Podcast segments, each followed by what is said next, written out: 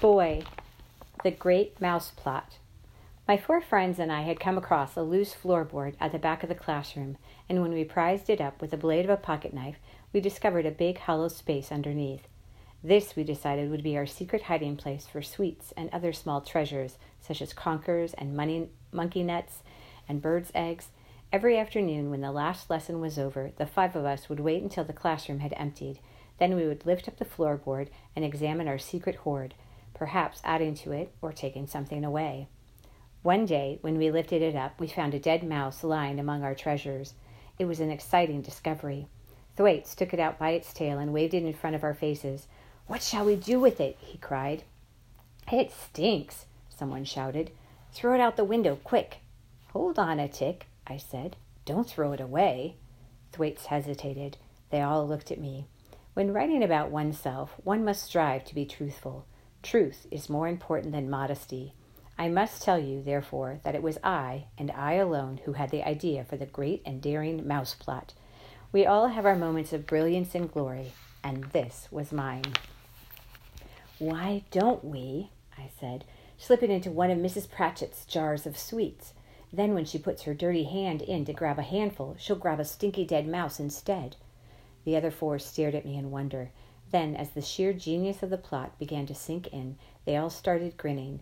They slapped me on the back. They cheered me and danced around the classroom. We'll do it today, they cried. We'll do it on the way home. You had the idea, they said to me, so you can be the one to put the mouse in the jar.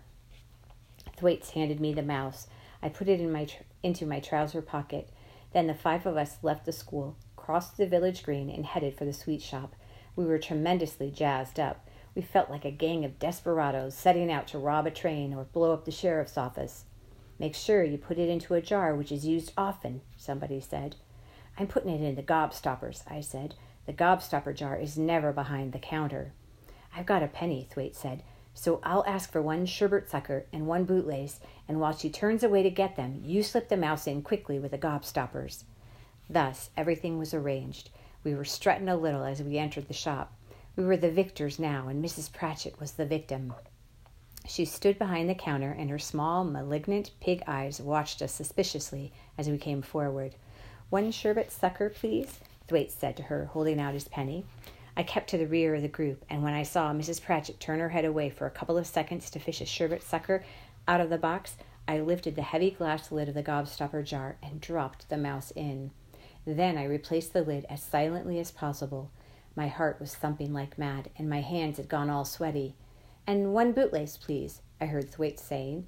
When I turned around, I saw Mrs. Pratchett hold, holding out the bootlace in her filthy fingers.